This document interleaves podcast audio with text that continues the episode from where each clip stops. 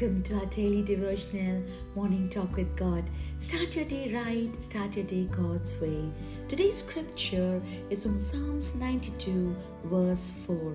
For you, O Lord, have made me glad by your works. At the deeds of your hands, I joyfully sing. Amen. Now, focusing on our problems will prevent us from rejoicing and being glad, my friend. We always need to look for the good in our life so that our joy will increase.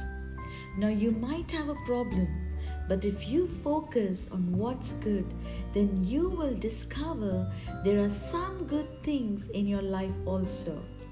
Now, the world is full of people and situations that don't please us.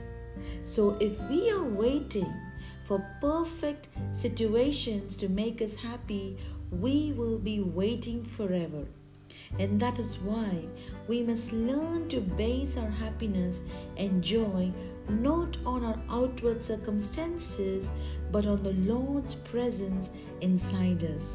And thankfully, we can learn not to fret or have an, any anxiety about anything, but in everything to give thanks and praise to God. Then the peace that passes all understanding will be ours. Amen. Let's pray. Father, we thank you, Lord, for the gift of joy and contentment in our life. Regardless of what situations we face around us, we choose to praise you and realize that you are the true source of our joy. Thank you, Lord, for your goodness in our life. We choose to put our hope in you. In Jesus' name I pray. Amen.